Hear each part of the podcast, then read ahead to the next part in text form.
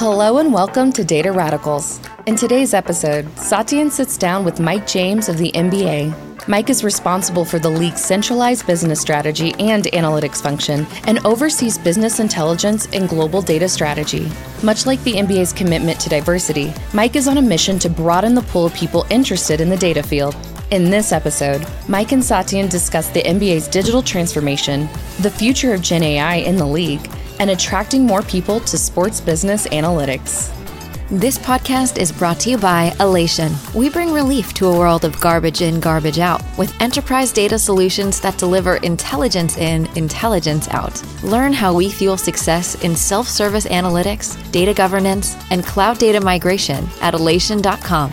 That's A L A T I O N.com.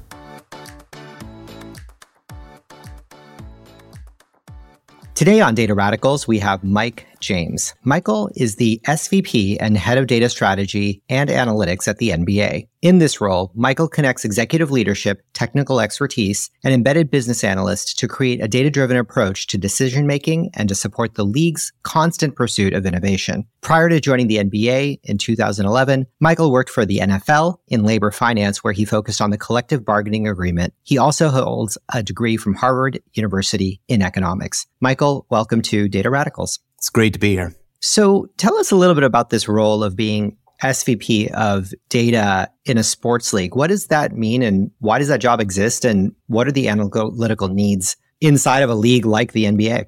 Yeah, I mean, this job really has come about over the past decade or two. This wasn't always a historical function that existed within sports, but through the years, sports, much like any other industries, has really realized the power that data can have in helping us at its core engage our fan in new and different ways. So when you think about my day to day and what I do here at the NBA, it's very much about helping the NBA use data to make better decisions. That's the core of this role is making sure that we are able to make better decisions leveraging data that can manifest itself in a variety of different ways as part of the day to day. But that's the fundamental function of this role. And it's something that, again, we've seen tremendous growth at leagues across teams and shoulder industries in sports in this data function over the past decade or two. And tell us about some of the data problems that exist. Any sports fan, particularly in the major sports leagues, sees players and sees all of the advanced analytics. And in basketball, one of the more recent or relatively more recent ones is plus minus. And you think about sort of analytics from the perspective of understanding players and their relative contribution. Is that where your time and energy are focused, or are you focused on something else? And what are the use cases for analytics where you see the most demand for information? When you think about Moneyball and you think about the story that was brought to life there, both in Moneyball by Michael Lewis as well as the Moneyball movie, that's what people think of when they think of analytics in sports. And I think it's kind of assumed that there is also similar work going on on the business side. But really, that was where things started in sports was on the player side, leveraging data to be able to get an edge in either evaluating talent or helping to devise strategy and tactics for how to approach on field, on court play. But the business side took a little while to catch up. And it's always a funny story when I get asked, how long has there been data strategy analytics on the business side of these sports properties of teams? And it actually is something that really came after the release of Moneyball and the advent of the player side data strategy and analytics function which often catches people by surprise. But really, this function started, its advent was in the ticketing side. That's where this function grew up. The idea that there is a more data driven approach that could be taken in a very discrete fashion for how teams sell their tickets and how they price their tickets and who they look to to target their tickets to. And so that was really the key function that started it all. And if you go back 12 years to when I first joined the NBA, when we think about the data strategy and analytics function, usually it started with like the CRM analyst, a CRM manager. That was the role that you tended to see most to sort of make the foray into this space was this idea that we need somebody that can gather up all the potential leads we have in the ticketing space And then that person also kind of moonlighted as a pricing analyst and they helped you set the pricing for the tickets. But basically it was like, who can we target? How much should we sell the ticket for? From there, the industry has exploded, but that really was the roots. That was the initial use case that got this industry started in the data strategy and analytics space. And CRM is an interesting concept in the context of a sports league because your end customers are, of course, people who are buying tickets and the fans. And how do you maintain a relationship with those fans as a league? Do you work through the CRMs of the individual teams? Is that primarily season ticket holders? Customer intimacy is hard because some of it's via digital mechanisms and through all of these networks, and some of it's through the actual ticket buyers, and then people are buying merchandise. So you know, that's a fairly complicated thing. And also there's multiple levels of indirection between the networks and the actual teams. How do you navigate all of that data? It's a rapidly evolving space as you see more and more leagues get involved on the direct to consumer front and these products that they're working to market actively directly to fans of the league as a whole. Our teams obviously have very specific use cases for how they want to engage their fans and what they want to use CRM and then now data warehouses or customer data platforms, what they want to use all this technology for. It's really to focus on the in arena experience, driving fans in arena, making the in arena experience as, as fantastic as we can make it, leveraging data to do so. So those are use cases that the teams will have. Now, I would say we also at the league put on events that's a key part of what we do as well. But at the league level, really what we're heavily focused on now is our next gen app and our next gen product and that direct consumer link through that product. And I'll talk a lot about this, but we're heavily use case focused. Data needs to have a purpose. There needs to be a decision that you're making. There needs to be a fan behavior that you're trying to affect. So those are different between team and league, but they are all connected. And, and certainly we do a lot of work here at the league to link those team and league behaviors, to link the data that's driving the way a team wants to connect with a fan and the way that the league wants to connect with that same fan. They're different, but related.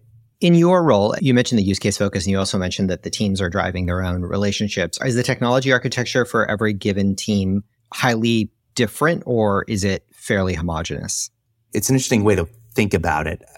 I think homogenous in as much as the technology stacks contain the same types of products, mm-hmm. but very heterogeneous when you think about the different vendors, the different partners and the different ways that teams go about solving these data driven problems. It used to be that we would have a couple of different, say, data warehouse vendors playing in this space. And the differences you would see would be in terms of who a team decided to partner with, but the end product would be somewhat similar. Now we see a variety of different approaches. We'll have teams that are out there building their own data infrastructure on their own internally. We'll have some teams that are partnering with a vendor in one way, partnering with a vendor in a different way. So now you have all 30 of our NBA teams have a data warehouse. But what that means is entirely different and how they get there is entirely different. And we encourage that. That's part of our philosophy is that we think of our 30 teams as individual laboratories for growth, laboratories for experimentation across a lot of the business, especially in the tech space. And that we think helps teams keep their technology, their stack focused on the use cases that they want to solve. That's not the same for every team. So we like this approach where teams get to go out and they get to build a stack that's right for them and it will look different team to team. It will look different between the team and the league. But what we all have in common is we are still facilitating the links to keep this information flowing between all of us. So there is a different warehouse and presumably even data model. There's obviously common artifacts like a season ticket holder is a season ticket holder and a seat's a seat and a vending machine's a vending machine. But you're saying that for the Los Angeles Lakers and the New York Knicks, you've got two totally different technology stacks and possibly data models and data warehouses. And each of these teams is kind of doing it their own way as they choose. Is that right? Correct. Yeah.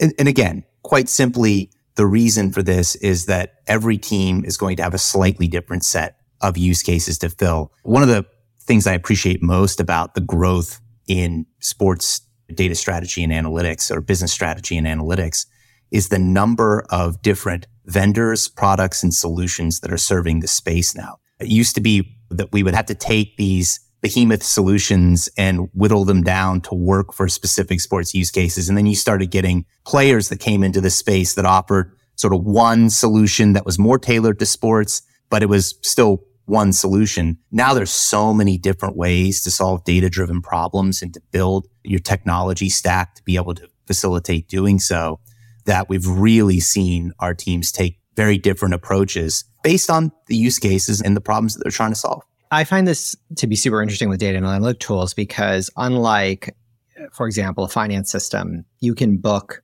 an accounting transaction only in so many different ways. That is not true about data and analytical problems. And so there are so many different ways of doing it. And I think what makes your circumstance and the NBA circumstance and maybe your role particularly interesting is that you've got this petri dish of 30 different teams or 30 different petri dishes of teams who are kind of solving the same problems, but to your point, different ways. And you would think that given the similarity of the business models across the teams, that they would be doing it in the same way. Is there best practice that people are trying to share between the teams in order to be able to get to a place where people are learning from how the other ones have done it better or well or badly?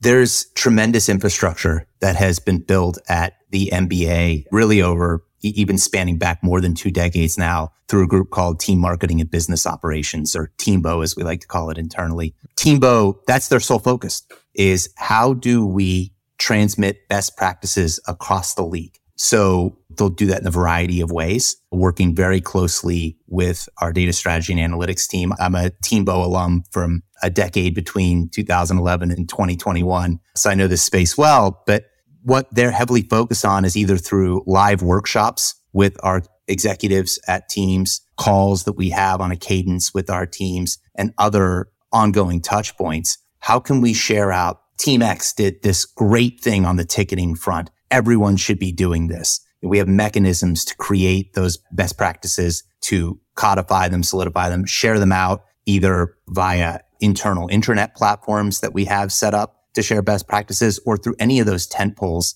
calls, workshops. So we're active in that space, incredibly active in that space because the philosophy of Teambo going back to its start was we are going to compete heavily on the court. So all of that side and, and in my role in data strategy and analytics, I oversee the business side. I do not oversee the player side. And there is a separation there on the player side. There is a lot less sharing that goes on between our teams because our teams want that competitive advantage. But on the business side, there is a lot more sharing that goes on between our teams because we want all businesses to do well. And there are things that work in one market that might work in another market. And that's the fundamental philosophy of Teambo. And it's a mechanism to this day that makes it incredibly easy for stakeholders of Teambo, like our data strategy and analytics group and other entities throughout our league office to be able to leverage Teambo to be able to facilitate best practice sharing across our 30 teams so I just happened to run into this guy named Brandon Schneider, who I had never met before, but happens to be the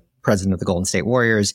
And he literally made the exact point. And I said, Yeah, you know, I'm about to talk to Mike and we're going to do this thing on, on the podcast. And, you know, one of the things he said was, Yeah, that's super interesting because even though on the court, all of us are fighting with each other on the operations side of each basketball team in order to win the title, off the court, we're basically all of one brain because when the Atlanta Hawks make more money, we make more money on balance. And so we ought to be sharing these best practices. And on some level, what's interesting from the perspective of a lot of the listeners of this podcast, many of our customers, Alation's customers and folks are trying to build data culture in multiple business units. And so this kind of sharing concept is super interesting because it puts you in the role the central NBA organization in the role of having to spread these best practices. Tell us a little bit about how you discovered those best practices. Like, how do you know something works and how do you know something doesn't work? And when do you start to share? And once you've shared, how do you think about publicizing what's great and maybe even what doesn't work? Yeah, this is again a practice that has been built up over a couple of decades now, but it starts with we have very active communication with our teams. Um, you build up a relationship over time and you start to realize if this person is sharing this thing that worked, we have a good sense of who else might be able to benefit from it. We hold these all 30 team calls. You get a sense of interest. So if someone shares something, you get a sense, oh, if they get 10 questions, this could be something that we need to dig into further. And then we also have an incredible amount of expertise at the league as well. So it's pretty easy for the subject matter experts to dig in on a particular example and say, they've got something here. We've got to get this shared out. And again, at the upcoming touch point, be it a monthly call, be it a workshop, we'll make sure to package that up in a way that is not only informative. Here's what the team did, but also has the tangible next steps. Here's what you can actually do with this to drive the business. And it's no different on the data side. We've built a ton of data products through the years at the league level for our teams, also for different departments within our league office as well. The goal of all of those products is to make sure that we are driving better business decisions. We're driving a better fan experience. And ultimately that's going to lead to more revenue. So when we roll out a model about 10 years ago, we rolled out our first edition of our lead scoring model, which we called FICO. It's a different acronym than the FICO that you may be familiar with. But basically what it was was an expected value model for our fans based on activities they've undertaken so that our teams in the precious commodity which they have, which is time for our sales rep, could be talking to the right prospects to be able to sell a potential season ticket membership to or a partial plan to. And this was something that we built in about the 2011, 2012 timeframe, but it took a series of years. Let's have, let's work with this team really closely on how to roll out this model. Let's see how they roll it out to their sales reps. How do they allocate the leads across the sales reps? Okay, great. Now that we've gotten that, we're going to go ahead and package that up. We're going to share that at the next workshop. Okay. Now we've got five more teams that are incredibly interested in doing this. Let's work with them. Let's read out again. And that's the approach we took for every product that came after that. Shortly after we released our season ticket member retention model, which took a look at all of our season ticket members across the league and what could we learn about their propensity to renew. And that helped our account reps at our teams be able to understand who are their fence sitters? Who are the folks that are very likely to renew? What's the strategy across each of these cohorts and how to approach? And again, we didn't start with all 30 teams there. You start with a few teams that are interested and you start to build out. Here's what worked. Here's what didn't. Let's take the next 10, see if you can tell us what works and what doesn't. And then ultimately you get to the entire league. So there's always that, that stepwise approach. And it's something again that Teambo has really gotten down to a science through the years. Yeah, it's it sounds super fascinating and it's pretty instructive for any data analytics leader because you might think that, or at least one would suspect that in your role, you might have sort of horizontal data across all 30 of these teams. And so maybe you're just generating insights and like saying, Hey, I have this insight today and this insight tomorrow. Sounds like what you're saying is no, actually, we just go deep with one team try to actually incorporate the data into their business process, learn from that, and then scale it out based upon the actual business impact. Is that a fair summary of what you just said, or did I miss it? Very fair. I think the one add I might make is there are some products that are self evident and scalable such that we have this platform both for our teams and a separate one at the league called Teambo Reports and NBA Reports, respectively. And this is just a set of reporting suites, dashboards, insights, newsletters, a variety of different things comprise these reporting suites, but they are intranet sites that are accessible to all of our teams and to the league office respectively.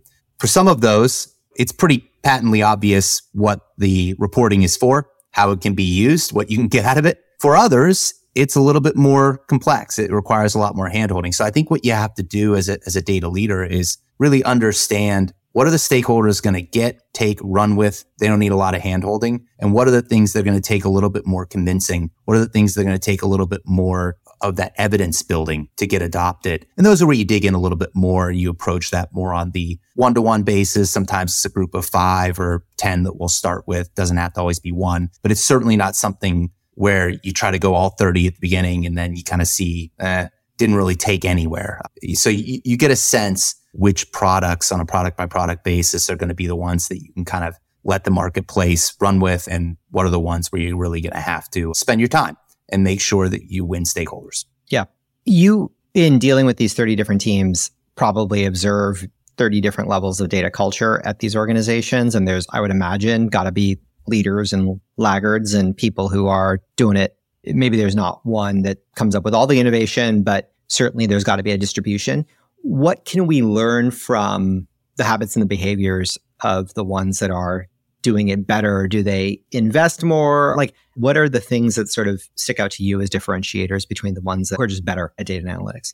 I think it really all comes down to the influence on business decisions. And I go back to one of my favorite debates in this space, again, outside of my wheelhouse, but it's a debate I think we've all seen, which is you'll get basketball pundits together and they'll talk about analytics or gut when it comes to should it just be no numbers or should it be all numbers? And I just shake my head every time I see that argument because I'm like, that kind of displays a fundamental misunderstanding of how data and analytics are supposed to work. Data and analytics works best when business leaders who are about to make very consequential business decisions have been highly trained in how to create hypotheses that are testable and then can give those hypotheses to people who are trained in leveraging information. I don't even want to use the word data here, but information and evidence to test those hypotheses. That's the interplay that data leaders are looking for and that business leaders are looking for between the two areas. So I think that to that initial debate, it really is the folks who have all of the experience and that gut intuition should be the ones generating hypotheses. And the analysts, the analytics folks, should be the one testing those hypotheses. So to get back to your initial question, the organizations that are doing the best are the ones where the business leaders are forming testable hypotheses with data and want the data and the information and the facts to lead them to the best decision they can possibly make. Not the perfect decision, not 100% likely to be right. Our role is really to be more card counter than decisive answer. We want to tilt the tables a little bit in our favor and make better decisions. Never going to make perfect decisions, but the interplay between the business leader that's making that consequential decision and the data and analytics leader, if that's really strong and they have that, I think this, what do you see? Okay, great. You see this. Yeah, but did you look at it this way? Okay, great. You looked at it this way. I think we have the best decision we can make they're going to be the organizations that are going to grow their data and analytics function because they're getting stuff out of it. And they're going to be the ones that see the most success with it. So generally, that's the common through line you see in organizations from a data perspective that grow, that have all the technology they need and have the resourcing that can help support what they're trying to do. Yeah, you're in good company. We had a podcast with General Stanley McChrystal, who broadly said the same thing. He's like, look, you've got a soldier on the field and you got these guys who are like running around and killing terrorists and they've got biceps that are bigger than most people's chests. And you know they're pouring over looking at data and they're trying to understand it so they can make a decision in a very subjective field of war. How trainable is that and how much do you guys invest in training? If that's true then you would expect that a big part of building this sort of culture of data is about teaching people to make decisions or think about how to make decisions. Is that work that you've either observed or seen happen or have any insight into? Yeah, I would say that the approach that we take when it comes to helping stakeholders, for lack of a better term, figure out how to interact with our group and figure out how to interact with data. Really, it's a two part engagement. Part one is what are the questions you have about your business that you've always wanted to know? Maybe there's some of them that we can help you answer. And what stories are you looking to tell? I always refer to this as this form of stakeholder management is kind of like if you're on an icy road and you're driving around and your car starts skidding out of control. The instinct is to grab the wheel and turn it right back on the road. But we all know I grew up in the South, so I wasn't aware of what you do on icy roads. But now I've learned that you steer into the skid first and then once you have the car under control, then you're able to gradually turn yourself back on course. And that's sort of how I view stakeholder management in this space for those that don't have a good sense of how to interact with data to drive decisions is first you start figuring out what is the stakeholders problem set? What are they trying to solve? What decisions are they trying to make? And what do they want to know? And working incredibly diligently to rack up wins there and to make sure that you're solving their problems first because there's a level of trust that needs to be built up. And so working as hard as you can to give them wins from data. And then you start to say, okay, how about if we looked at it this way? What if when you make a decision, you think about these three things and then we go out and try to figure out the answers. You start inserting those, like, here's the way that we might approach this problem. Still doing what the stakeholder needs, but slowly over time, injecting that sense of we could probably get you a better answer if you looked at it this way.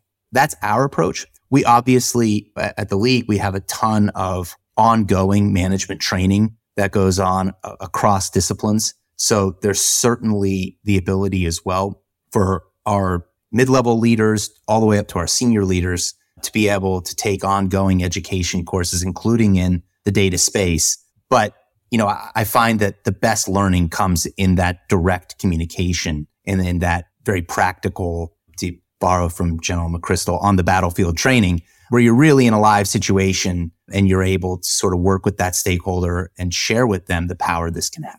So what that what that strikes me is as you think about this sort of process of dealing with the stakeholder and in some sense asking them, hey, like what questions do you have of data? I mean, that is an open-ended question. Is that are you formal about that? Are you actually having meetings where you're like, look, we're going to have a quarterly meeting where we would love to know what things we'd love to know about the business and we're actually being that open-ended about the process or is it just in the work you're just having conversations and all of a sudden questions come out like how formalized is that interrogation of discovering these key business questions that people would want the answer to it, generally, it happens in a few different ways. So sometimes it'll happen in discussions with the different departments that we serve across the league, also with our teams. And I should also mention our regional offices as well. It's usually less about what could we use data to help you with. And it's a little more around like, what are the business challenges that you're facing? What are the questions you have about your business? Sometimes those are self-evident. Sometimes that's the reason for the meeting. So it's a little bit easier to understand what we're going to be talking about and what we're going to be focused on. And in those situations, quite frequently, we'll be a little more proactive with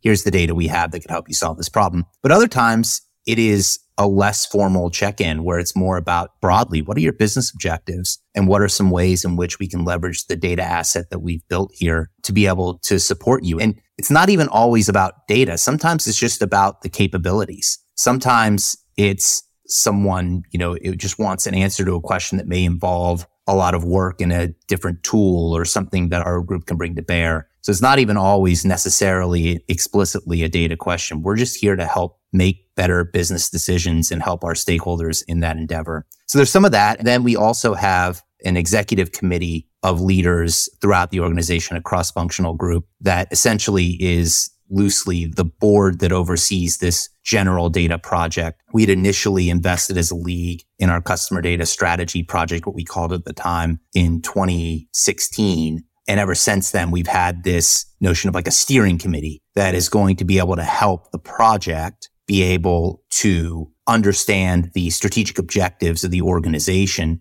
and make sure that the project was aligned with that. We since morphed what was our customer data strategy project into this broader data strategy and analytics focus. And along the way have developed a incredible focus and push behind our next gen product and developing D2C capabilities here at the league. So while the focus has changed a bit, that notion of needing a group of executive stakeholders to help keep our group focused on the right strategic objectives for the organization has endured. And they're an invaluable resource for us to be able to understand, okay, here are the key objectives of the organization. Here are the areas where we're definitely going to need help when it comes to making very important strategic decisions for the organization. So either get data ready to support or we're looking for these three different areas of exploration.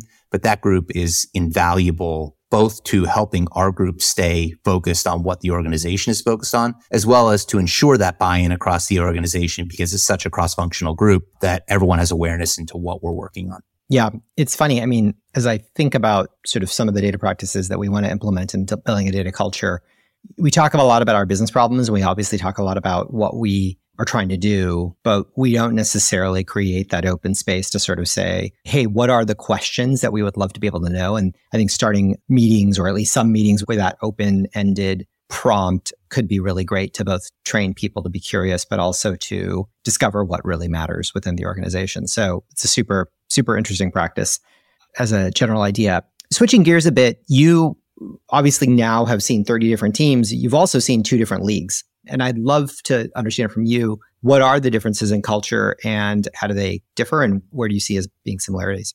I have found that across sports broadly, there has been a tremendous increase in, I guess, what you could broadly define as a data driven culture, but a desire for building out a data asset that can help solve business problems. And I think when you look back to when I first joined TMBO at the NBA within our league, we did a survey. We asked, how many folks do you have on in, within your team that are fully dedicated to strategy and analytics? And we got the survey back and it was 22 people. And we do this every year now. But you look a decade later, that had gone up more than tenfold. We're at a point now where our average strategy and analytics group across our league is right at about 10, which is just remarkable when you consider that this was a sales and marketing vertical that almost didn't exist a little more than a decade ago. And the NBA is not unique in this. Other leagues are investing in the same way, both at the league level as well as across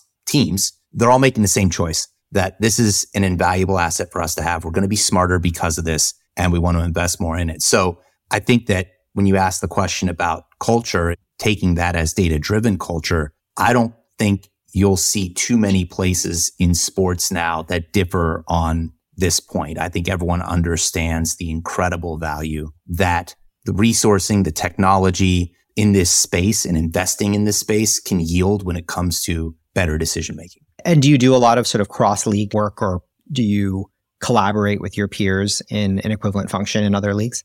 Yeah. So even before the pandemic, we actually used to host get togethers at the different league offices amongst the folks that were dedicated to strategy and analytics to be able to just share, Hey, what are the things that you're working on? What are the things that your teams are asking you for? All of us are focused in different areas and all of us have things that we do incredibly well, areas that we're looking to get into and would love to learn more. So that cross league sharing is really important. It's something that privileged to have been in this particular type of function now for more than a decade and really from the early stages of it. So getting to know a lot of people through the years, it's very easy to pick up the phone and call and say, Hey, are you dealing with this particular thing? You dealing with that thing? I think not unlike most of the world, the pandemic really threw a wrench into that. And I think we're all still trying to figure out how to get restarted some of the in-person things that we used to do. So there's a lot less in-person interaction than there was pre-pandemic, but the ability to just chat, pick up the phone, spend 30 minutes with someone from across the different leagues, that hasn't changed. What I find in this space, particularly, although it's the only space I've been in when it comes to the sales and marketing verticals of sports, is that everyone is very open to take a phone call, share what they're working on, there's like a collective desire to make this function work on the business side of sports and a collective desire to make each other better because there was a time not that long ago when the question of do I need a CRM system? Do I need a data warehouse? Do I really need a ticketing pricing analyst? What is this sponsorship analyst going to do? These were all questions that we faced and value that we had to prove. So when you're battle hardened through those years, some of the folks that have been around the longest are the ones that are most willing to share because we all remember that time when it was about not about like actually influencing business decisions, just merely an existential point of just proving our value. Yeah. And the ones who sort of had to fight the battles are in some sense the most religious defenders of the guard, which makes total sense. Give us some examples of some of the problems you're working on right now and give us some examples of what's hard in your job and what are the things that are more straightforward.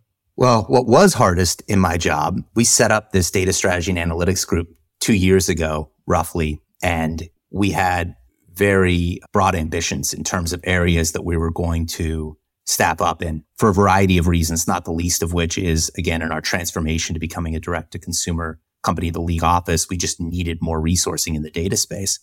So really, for about the first 18 months, my biggest problem was trying to get talent in a really hot marketplace.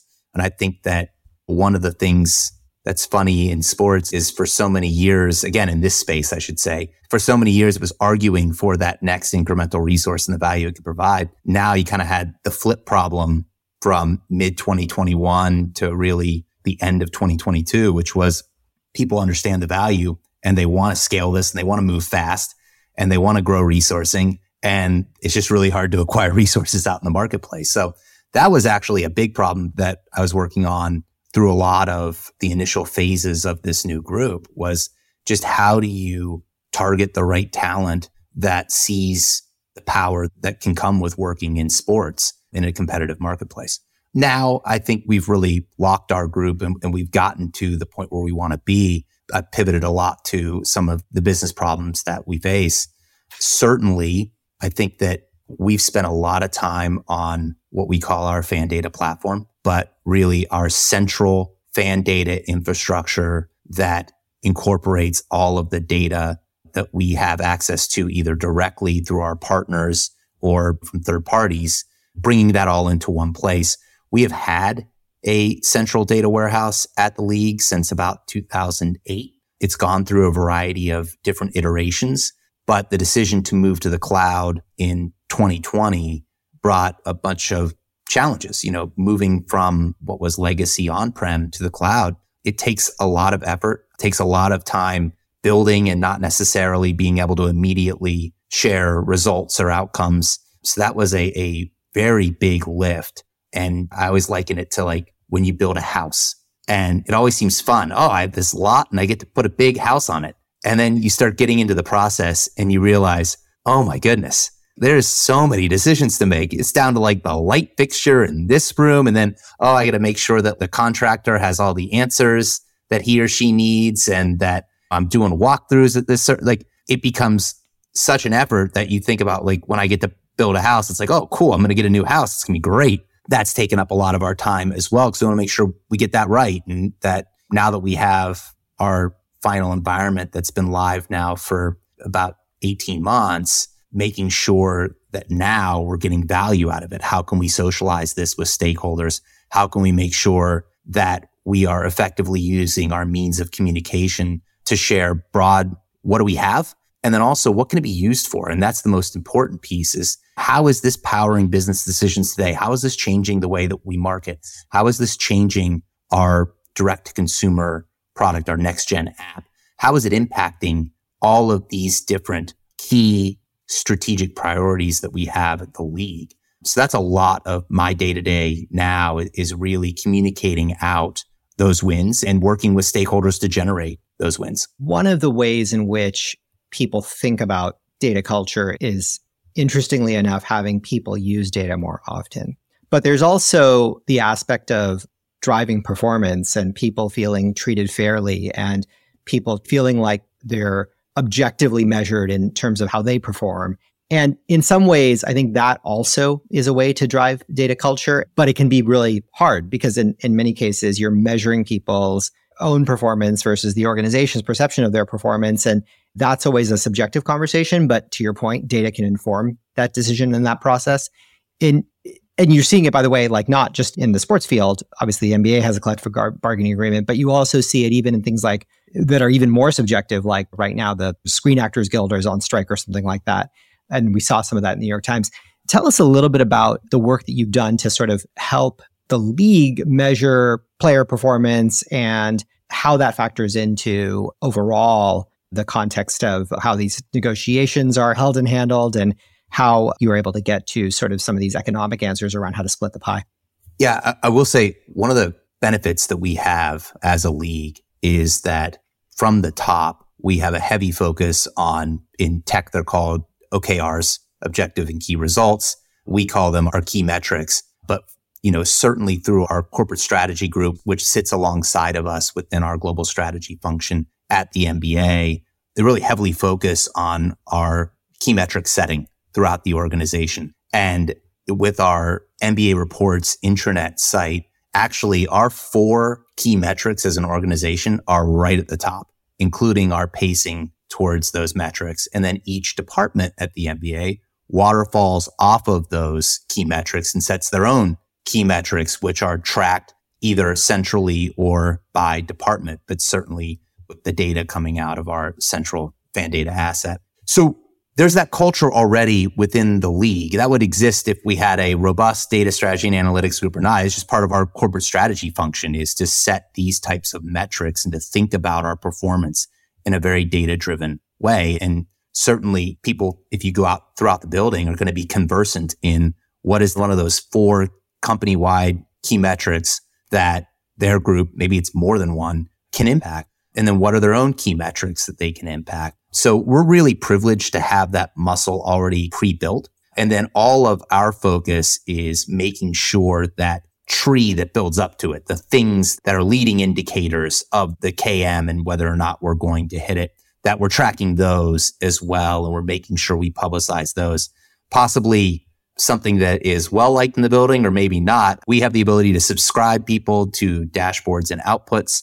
So for ones that we feel are particularly important, we'll go ahead and subscribe either our senior leadership team or particular department leads. We try to keep the flows to a minimum, but certainly we have a lot of different ways to make sure that data is getting in front of that, that data on our progress and how we're pushing towards those key metrics is getting in front of the key decision makers on an ongoing basis.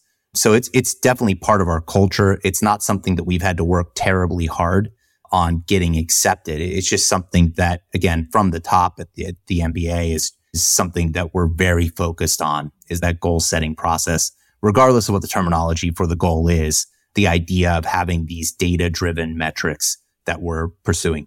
Super interesting. As you think about sort of then furthering the field of data more broadly, you're you're active in a group called the Women in Data, and I believe you're the father of three girls. Is that right? That's correct. And I assume that's what inspired you to get involved, uh, or at least part of what inspired you to get involved in that organization. I think there are a number of reasons. Certainly, the NBA has a very public diversity, equity, inclusion push that we take very seriously. So there's an organizational reason, certainly through my three daughters, there's plenty of reasons to get involved. And I think also I've never really understood, certainly early on, there was this notion that like gender inequity in sports was like a manifest destiny problem. I never really got that. I didn't understand why that had to be. Certainly I've gotten to take a look at a lot of resumes off of a lot of job postings there's no real reason why that has to be. Taking a look at the resumes that we receive, that doesn't necessarily have to be a foregone conclusion as an outcome. So I've always been very supportive of any attempts to expand and broaden the pool of people that are interested in this industry. Even selfishly, it just makes total sense. It's very hard to hire people in a competitive marketplace. If we can get more people interested in sports business analytics, it just creates more of a pool to draw from. So it's an absolute no brainer. And we've seen the results. I mean, the data strategy and analytics team at the NBA is a majority female. Now, I don't think that really should even need to be said as a surprise. I mean, that's just hiring the best people. If you're really working hard on the pool of applicants that you have, that's an outcome that can entirely plausibly happen. And we're very proud of it, but also at the same time, it's just the product of a lot of work and making sure that people that are interested in coming into sports strategy and analytics, we're trying to find anyone who has interest and bring them into the pool and make sure that everyone understands like there's no particular template for who gets to work in this industry. Anyone can work here. It's all about are you interested in working here and do you have the capabilities that we're looking for? So any efforts that we can take to broaden the pool to get more people interested in this. It's the right thing to do. It's also selfishly something that we're heavily focused on because we want more robust pipelines to be able to fill the roles in this space. If you look at the growth in sports business analytics across teams and leagues, you're only going to be able to sustain that growth if you can continue to grow the pipeline. So that's a heavy focus of ours, whether it be through particular symposiums and conferences that are targeted towards women in sports, whether it's focusing on people of color, whatever it is, we're going to try to be broadening the pool that we can draw from because it's just a smart thing to do. For sure. And look, even though it shouldn't be a surprise, it's certainly not the norm. So obviously, congratulations for both finding and recruiting and building such a consequential team. And I will say it's going well on the home front. My eight year old is very, very into coding, not necessarily coding related to data, but I take what I can get. So I've won with one of them. So, most important question of this podcast is the, the great contribution of sports leagues to American discourses. Who's the greatest player of all time? And so, who are the top five players of all time in your view? And obviously, this is not an NBA endorsement. This is just a Mike James, like, tell us who are the top five are. Well, since I'm not qualified to give an answer in this space, I'm going to oh. give a I'm going to give a very Mike James answer in this space. My favorite player of all time is of course Jeremy Lin, and I think getting to watch those games in 2012 as a Harvard alum was one of the thrills, especially because it was very early in my time at the NBA. Just the serendipitous timing. I might say that that era, Jeremy Lin was one of the five greatest players of all time. I think people would disagree any, anything outside that era, but certainly that's been one of the top five thrills as an NBA fan was to watch that. I tend to agree with the consensus without taking a stance on one versus two or one versus two versus three with MJ, Kobe, and LeBron. So I'll mention them. And then for my fifth, it's hard for me to pick anyone other than Shaq because I grew up in Jacksonville. So my nearest NBA team growing up was the Magic. And certainly they took off when Shaq joined and being there during the 90s when that team really took off with him being there. I think that was pretty incredible. So I'm giving a very subjective, biased version of a top five.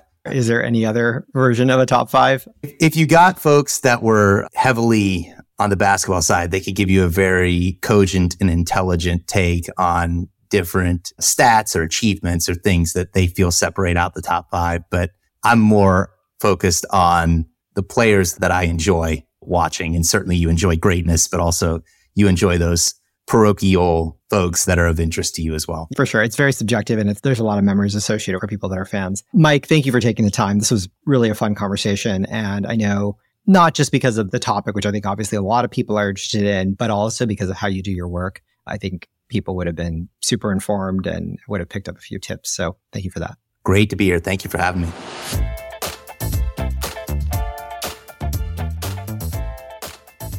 As I mentioned, Mike's tactics remind me of those of another data radical. Like General Stanley McChrystal, Mike knows the value of regular communication and transparency. The NBA's TMBO meets often to share best practices and enforce them, so all teams can capitalize on one team's data victory. It's no coincidence that Mike spent a decade on TMBO before rising to Chief Data Officer. He's an expert collaborator, so he knows that the best results come from business leaders with a talent for hypotheses. Those who can use intuition to frame the right question in data terms have a serious edge. And it's clear that every organization could benefit from a TMBO model. While some healthy competition is great, we can all get better by learning from the All Stars. Thanks for listening, and thanks, Mike, for joining today. I'm Satyen Sangani, CEO of Alation. Data Radicals, keep learning and sharing. Until next time. This podcast is brought to you by Alation. Does data governance get a bad rap at your business? Today, Alation customers wield governance to drive business value, increase efficiencies, and reduce risk. Learn how to reposition data governance as a business enabler, not a roadblock. Download the white paper, Data Governance is Valuable, Moving to an Offensive Strategy at alation.com slash offense. That's A-L-A-T-I-O-N dot com slash offense.